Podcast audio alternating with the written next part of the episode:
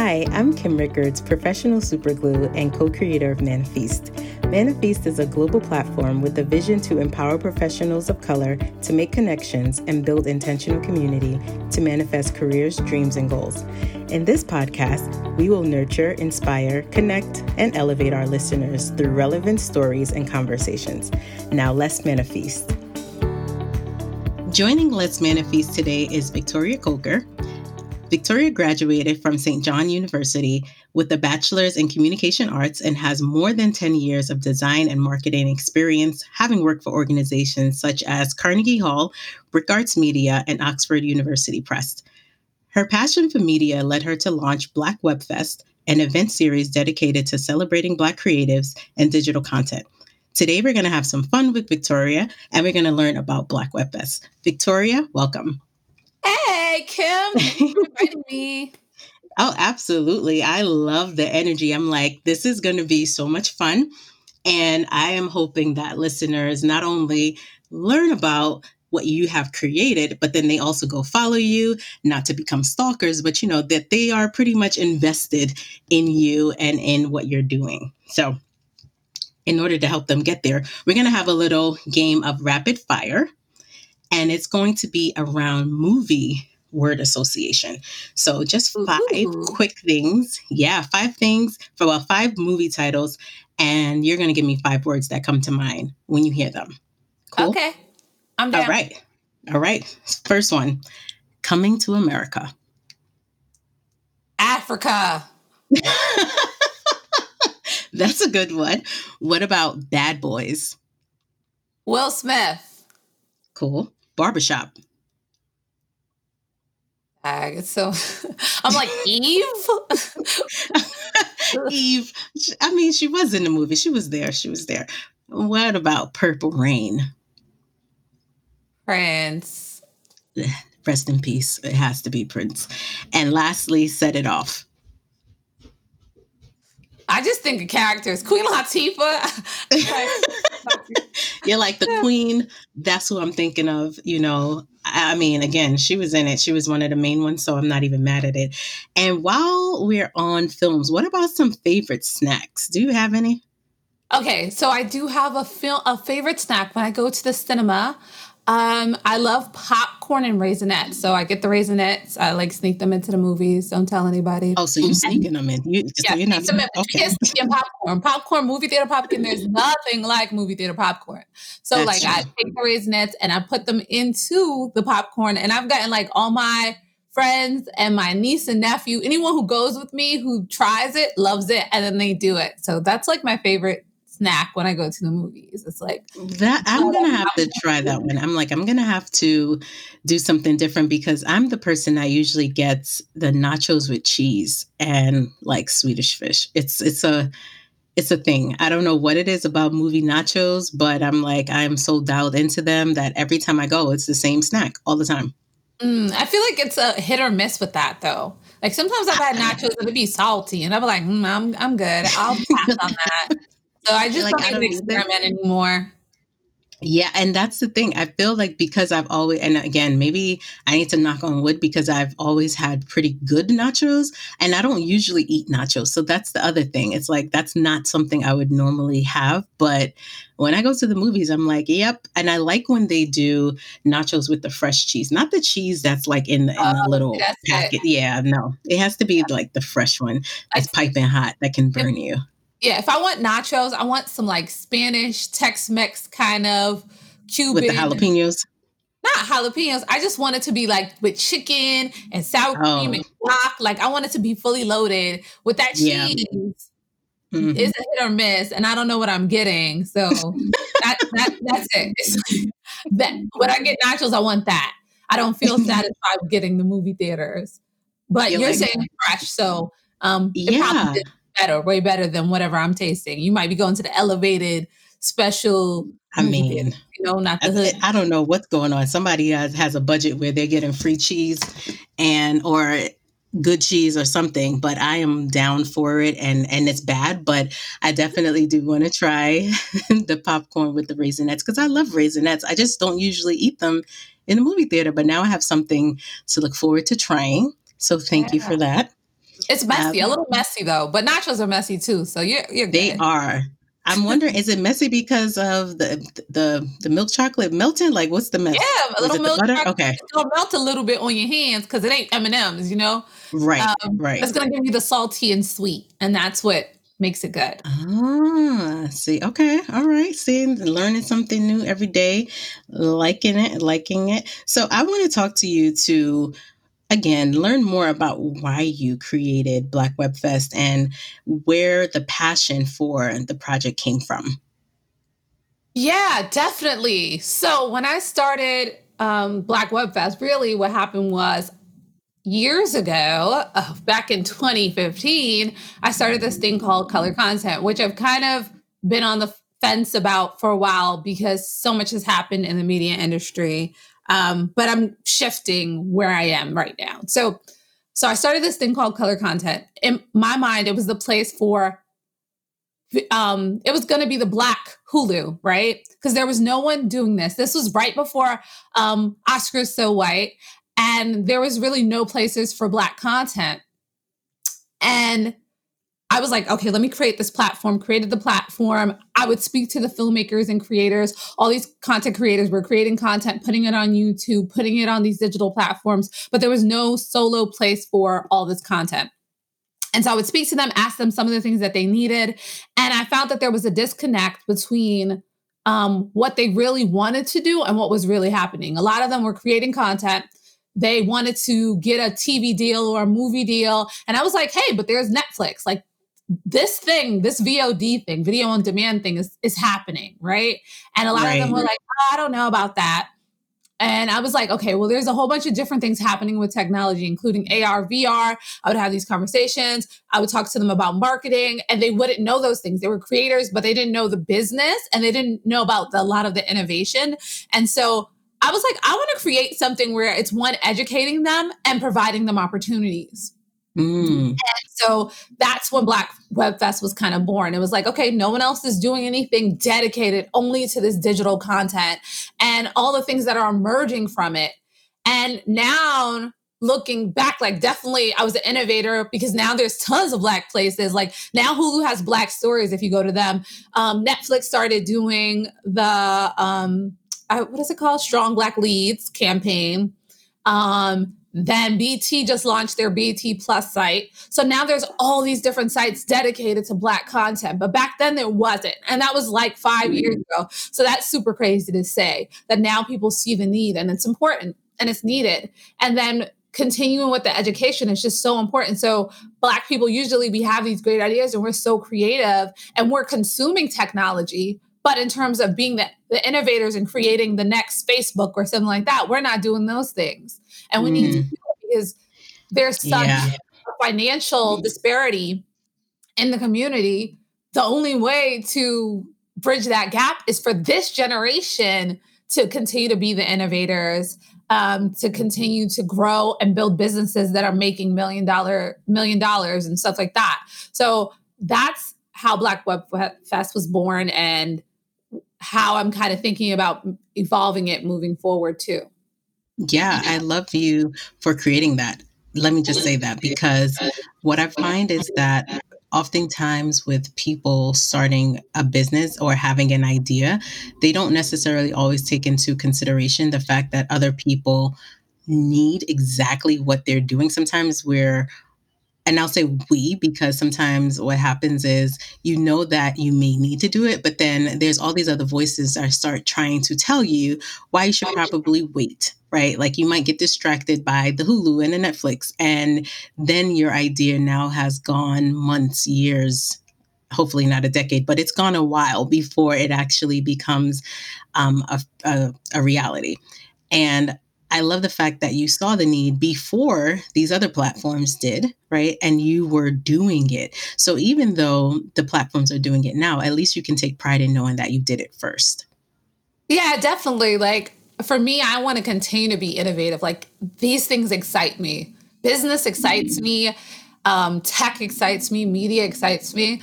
And also just having a purpose and doing things for my community. It makes me feel good. Like I want to be purpose driven moving forward in my life and Um, it feels good when I'm seeing content that was in my festival now on BET. Um, now other people are reaching out to these people.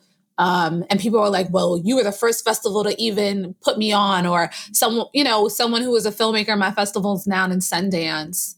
Um, nice. It's it's just so crazy to be like something I created, me, you know, creating something and it being um, so powerful for so many. Yeah. And that's the way that I believe it's supposed to happen, right? We don't create things just for ourselves. We create it so that others can benefit from it. And it just keeps going on and on and on. But what is one thing that you wish, or a few things that you wish you'd known before you started out? Um, I think overall, one, you do need assistance, you need help, you need support. And that's been a struggle. And I think for a few reasons, it's been a struggle. One, because I think as people of color, um, we've had so much, so many issues with people doing us wrong, right? So it's kind of instilled in us that don't trust people to do stuff and get things done. And, and, it may be also personal things like you could do it or whatever, you should do it and just get it done. And I think it is important to take the first steps to get stuff done and show people that you're serious.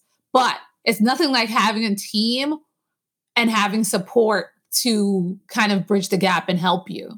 And throughout doing um, the things with color content and then also doing the things with Black Web Fest, I've leaned on a lot of my friends, sometimes even my family to support me throughout the process, um, and different communities to support me as well. And so I wish I found someone who could kind of grow with me because it's harder when you already started something and then you're like, I'm calling the shots now, come on with me to do it. Um, right. So I think that's important. Um, also, I think that also aligns with kind of trying to build your community. Like, you need a community to support what you're doing. If there's no, back to kind of finding the need for it and working with them, you can have a great idea. But if no one is willing to buy into it, like pay money for it, possibly, if that's the model that you're choosing, then you can't have a, a, business. You need to make money to build a business. It's nice to have good intentions and everything, but if you can't get any income from it, then you have to figure out either maybe you need to switch the model, maybe it needs to be a nonprofit um, or something else, but you have to find um, a model that works for you and make sure that there's a need for what you want because you can have a great idea, but if there's right. no market for it, then it doesn't matter. Right. And that's such a real thing because there's tons of great ideas that are out there and pretty like trendy businesses. And one thing I often wonder is how is this going to survive when the trend no longer exists? so it's like it was cool in the moment, but then what do you do in 10 years? Like, how do you stay relevant? I guess the question is, how do you stay relevant? Because if a business is something that a lot of people are hopping onto because they feel like what's happening currently ties back to that. What happens when things change? Like, how do you? Yeah, it, it, it's it's important for you to know that your business is able to stand withstand. I would say all weather. Yeah. Yeah. Mm-hmm. Agreed. I think so. I think that one thing I've learned, especially with building a business, is that important the importance of community. And you just spoke about that. But how do you or how did you build a community that not only supported you and they were like, whatever you do, we're gonna go, we're gonna follow, but that continues to support you, even when some of the decisions that you make may not be ones that they agree with? Yeah, I think it's mostly being being a person of your word is so important um, and, and it's hard. It's so hard out here to be a person of your word. But I've had opportunities where um, people are like, "Oh, well, you know, uh, I could pay this and we could do we could do this together and it would help you do that or it seemed wrong and I'm like this isn't right for my community because it's more important for me to be a person of my word to be a person of integrity than to make money at the end of the day and I think right. I think in the short term that bite that bites me in the butt right? Um because i leave money on the table but in the long term i see that as me being the best person the best business owner um the best entrepreneur um, and the person building a legacy that I can be, because I never want to look back and regret the decisions that I made and also be faulty to my community.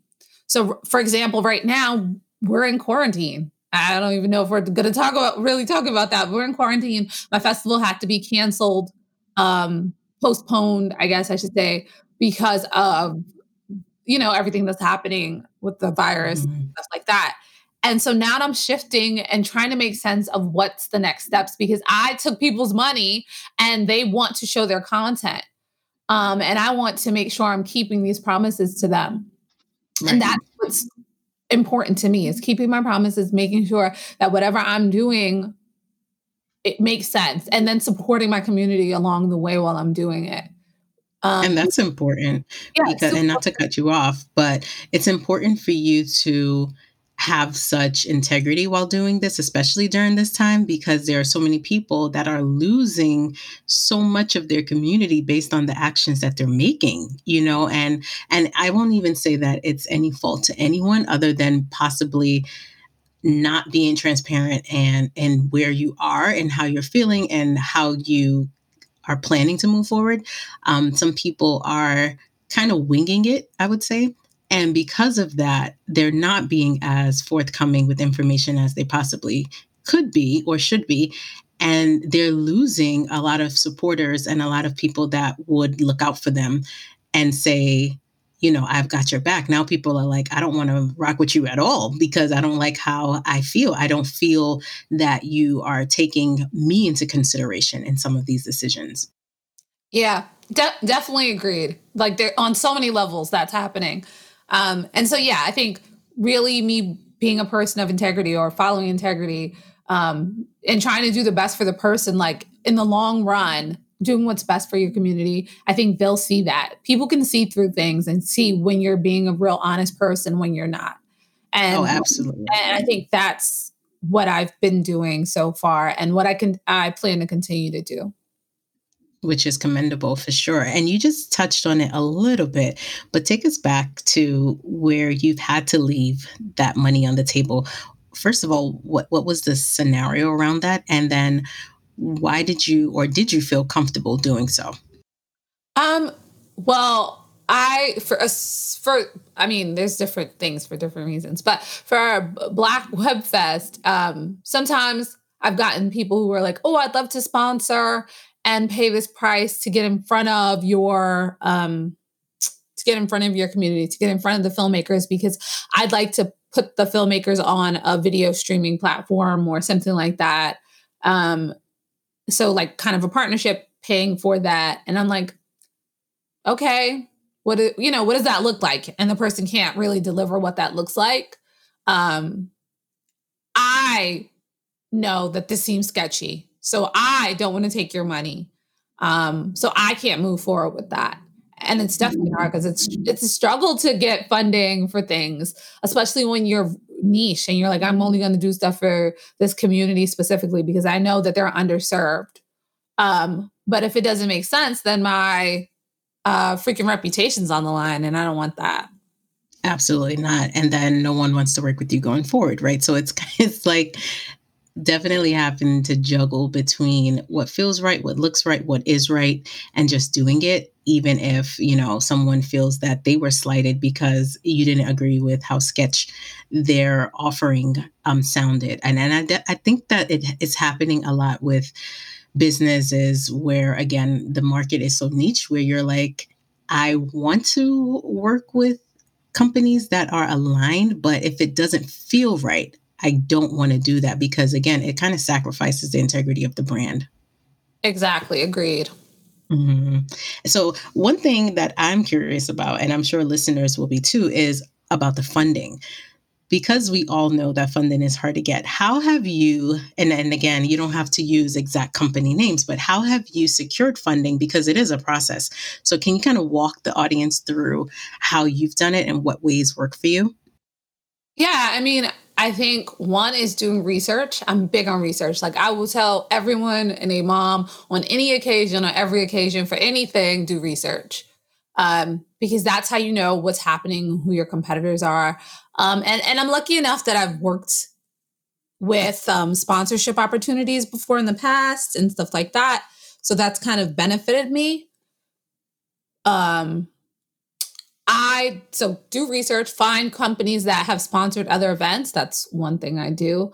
Um, I then obviously apply to those things. Also have a deck ready. Like I'll I have a sponsorship deck that kind of goes back into my marketing and graphic design background. I can design and create decks really quickly. Um, something that looks super professional. Um, so kind of being ready, research, prepared, being ready for those opportunities when they come, having my website up, like just really showing that you have something professionally done. I think that's important to a sponsor, but then doing the research because there's sponsorships where they actually have sites. So let's say, for example, um, Coca Cola. I haven't gotten Coca Cola as a sponsor, and well, I've actually I'll use something I actually got. So I actually got um, Dasani water, which is not the best water, but people say people say I'll say. Um, I've actually, I think, got Dasani in the past. I think that was the company. I can't remember off the top of my head. Is it? Ugh, sorry. So was it Dasani? I, like, yo, Kim, I don't even know if it was Dasani. I don't know what company. I'm gonna be honest. I've had a few of the festivals. This was supposed to be our fourth uh, year of the festival, actually. So um, I couldn't even really tell you. But what I could tell you is that me being prepared and having the information up on the website, having a proposal. I was actually working with someone, um, Bianca, she actually does PR and she was supporting me through the whole process. Like, okay, let's work on this, let's work on that. We were kind of like going back and forth with ideas on how to really get the sponsors and get the press and everything like that. So it was just so many different little things that I did to prepare, but being prepared allowed me to get sponsors. And I was saying there was another company that I worked with where I was able to get a few thousand because I had the website up and I already mm-hmm. worked with filmmakers and I already had done a few things already in the past and they reached out to me but I had the proposal. They kind of put me through the ringer because then they actually visited me on LinkedIn to see if I was a real person. Oh like, wow. but they what? gave me they gave me the money at the end right? They gave me, and that was the first year. And so in, in that way I was really lucky. Um that I had those opportunities, but I also was prepared. I did research. Um, and then I also delivered on the things that I that I was supposed to deliver on for these people because if someone's if you're if you have a sponsorship and you're not giving anything back to the sponsor, what's the benefit of them continue to do it?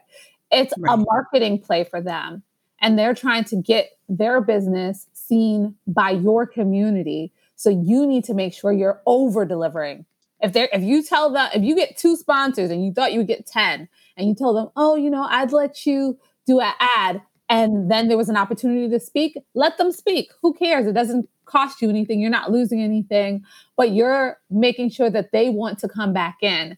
Um, and what I've learned from um, work in general, doing marketing stuff and working with events in the past, that if you do such a great job you can actually get them in advance to sign up for the next year. So you you do all the work you give them a report you tell them we had 300 people attend and 300 people saw your stuff. Imagine you know how you do facebook ads? Same thing. Right. you right. tell them like we had 300 people attend and you see this report at the end and they could say wow 300 people attended and did all these different things.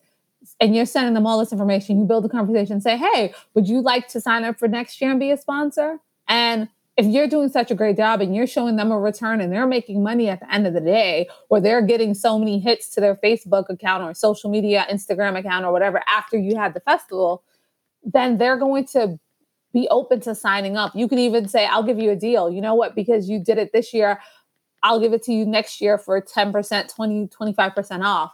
So there's just right. ways to communicate and build a relationship and rapport with your sponsors so they continue to want to sponsor you. So, with the times changing as quickly as they are nowadays, and with the different trends happening in the industry, what are you curious about right now? Well, for me, I'm definitely curious about um, how it's impacting a, a lot of things around media. One, how they are impacting the media makers, right? And the creators and the actors and artists, because a lot of them work um, freelance on contract work um, they h- how will the economy go back up where they can afford to to work again, right? So these new projects to come back online, they're going to have to cut down things. So usually they're going to cut down first in or contractors or people who aren't permanent workers. Um, also, a lot of these actors you see are servers or work at restaurants or they're a substitute teacher. Um, if you're a substitute teacher at this point, how do you substitute teach? Like, do you do that right. online? Um, right. So, so those things concern me, and trying to find opportunities to support that community as a whole because they they sometimes there are um, grants and stuff out there for them relief or relief funds but they're like oh well you have to be a sag actor or you have to have a project completed that was professional and a lot of times especially in our community people or people of color i should say uh, and underserved communities um, and, or underrepresented communities they don't have the professional projects because they're trying to get on, they're trying to get to the next level. But that doesn't mean that they still have funding. They don't have funding or have that income because it was taken away because they do side projects so they can kind of also live their dream and do the things that they love and are passionate about. So right. There there has to be something out there for them and I'm definitely trying to rack my brain around that and figure it out myself and ask others for some support on how to do it. Um, and then, um, what are other things that I'm really like thinking about? I mean, I think that's one of my biggest things. and then also, I guess next, I do a festival, right? So, right events of any scale. How does that change? How does that become okay. People don't even want to touch each other's hands anymore. So, how will we be in close quarters to watch films and panels? And yes, it's great to do digital stuff. I'm all for it. I'm I have a black web fest, right? Right. But there is nothing like meeting someone in person to build a, repl- a relationship and a rapport. So I'm I'm wondering when that will become again normal. I, I'm assuming once we get a vaccine. But until then, how do we make those things happen safely um, and, and, keep people's attention? Because people have short attention span. So, um, oh, absolutely. What, how, how could you get people's attention for that time?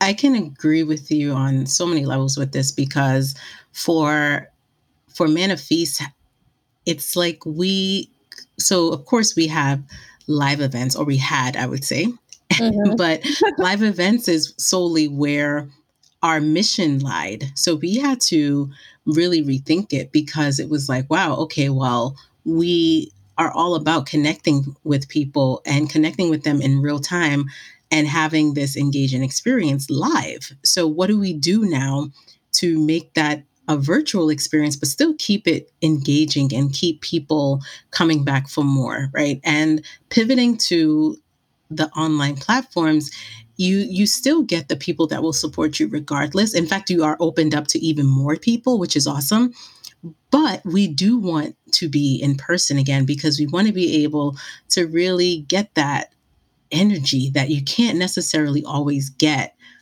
online you know like there's a whole thing that i think um live events brings to the table where energy exchange is one of them, right? And sometimes it's really, really positive, sometimes it may not be.